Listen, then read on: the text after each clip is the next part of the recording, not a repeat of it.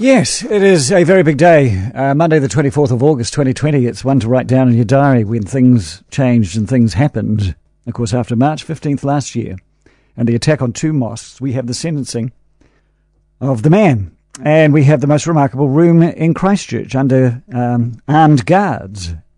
Just 240 people allowed in because of the COVID. And remarkable situations occurring there. Now, we have a lot of rules about covering this case under media law that haven't normally happened, because you don't normally get 66 victim impact reports all in a row. 4 days' worth of this. It is so huge. The judges and the authorities have ruled that the media cannot report from inside, of course, the courtroom. They can make two crosses or two lots of reportage each day in the lunch break and at the end of play. So that's at 1 o'clock and at 5 o'clock and at no other times. We don't want to endanger this case and this sentencing and give this man any advantage. So I'm now joined by Chelsea Daniels, who is, Chelsea, it's fair to say, in the most remarkable room in the world. Not at the moment, obviously. You have to step outside, but you're at the point of history.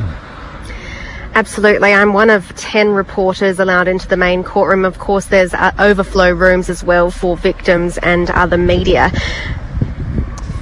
All right. Can I ask, is it daunting when you walk into a place like that? Absolutely. I mean, there is heightened security around the law courts here in Christchurch. Chilman Litchfield streets nearby are barricaded off. A lot of police presence here, bomb squad, dogs, everything. But I mean, what I can tell you from this morning is that we've learnt more about how the gunman prepared for the attacks. Now, he arrived in New Zealand in 2017, lived in Dunedin. In September that year, he got his firearms license, of course, the beginning of what we would know today. Between December 2017 and March 2019, he began collecting high-powered firearms, military sighting systems and telescopic sights, as well as 7,000 rounds of ammunition. Now, he also bought military or police-style armour and tactical vests. That will enable him to carry and be able to quickly access magazines on that fateful day. He also altered the triggers of MSSA rifles so he could fire them faster. Andrew, he wanted to inflict as many fatalities as possible. Now, he must have, because he was living in Dunedin, and of course this is in Christchurch, now he must have done some preparatory work, some reconnaissance work on where he wanted to undertake this at the mosques. Yeah, so he searched mosque plans online, locations, prayer times, as well as important days in the Islamic calendar. In January last year, he travelled from Dunedin and flew a drone over the Al-Noor Mosque. It filmed an aerial view. He took detailed notes of the timings people entered. He wanted the maximum numbers of worshippers present when he would inflict his power. They said the summation of this case would take about an hour. Of course, it didn't happen at the time because he pleaded guilty, so this is fulfilling the justice requirements. Have you finished that? Has the court, the Crown, actually done the entire summation of the day's facts? Yes, yeah, so that happened in the morning. It's something that is read out generally when the defendant pleads guilty, but of course he did that on the first day of our nationwide lockdown. Yeah. We know more about what happened on March 15. He travelled from Dunedin in his Subaru. It was filled with military-style weapons. He was dressed in camouflage, a tactical vest, of course, which held at least 7 full-loaded magazines and a bayonet-style hunting knife. He even wrapped a bulletproof vest around the driver's seat to shield him from gunfire if need be.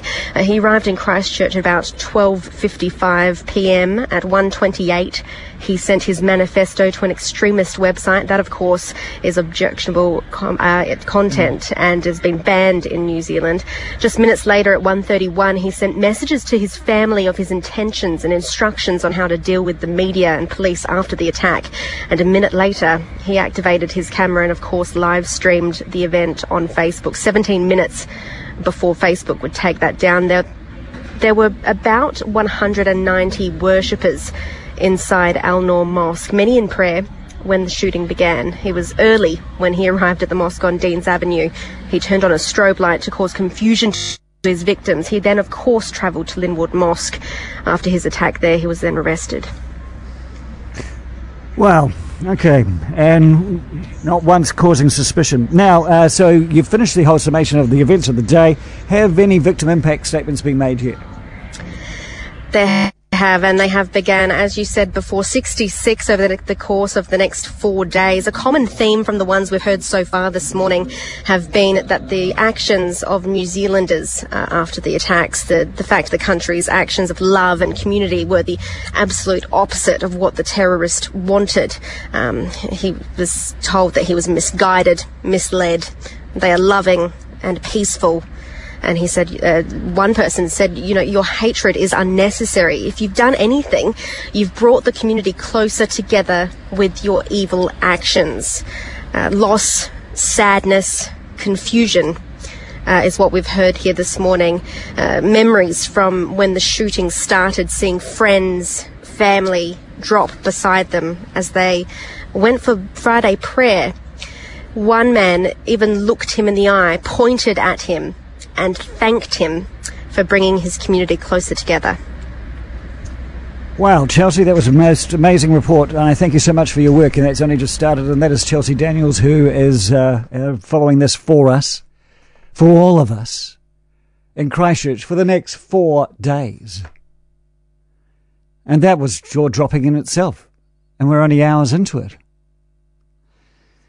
As I said before, there are mental health agencies all around the court because they are worried about how this will affect people inside the courtroom hearing this. It's just a litany. News Talks ZB.